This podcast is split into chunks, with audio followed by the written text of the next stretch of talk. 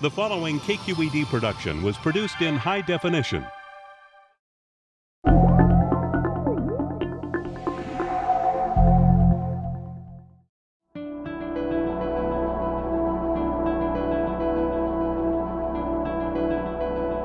I'm Laura Watt, and I teach environmental history and policy at Sonoma State. And I also sail and take photographs rather obsessively. We are in San Rafael at the Loch Lomond Marina aboard my boat where I live. I tend to focus in very closely and trying to create an intimacy perhaps with what it is that I'm shooting. I take a lot of pictures of particular shapes, spirals and curly shapes. I take um, a lot of pictures of water.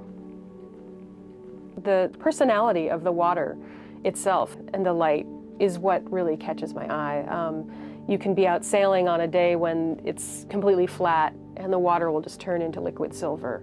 Or you'll be on a really stormy, sort of tempestuous bay that seems to be trying to get you from every direction.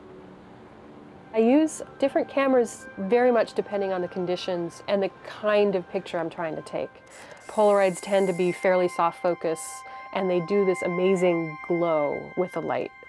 I bought a Hasselblad camera last year.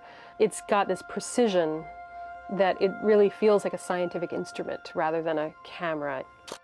It gets to the heart of things in a way that other cameras don't seem to. My father's a biologist and he works at a field station in Colorado. It's absolutely in the middle of nowhere and beautiful. And we spent every summer in this place where there was no television, no radio.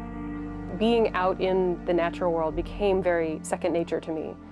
And in fact, I think in both my academic work and uh, my photography, I feel like I'm always trying to get rid of separations between the human and natural world, to find their interactions or their um, connections rather than see them as distinct or separate.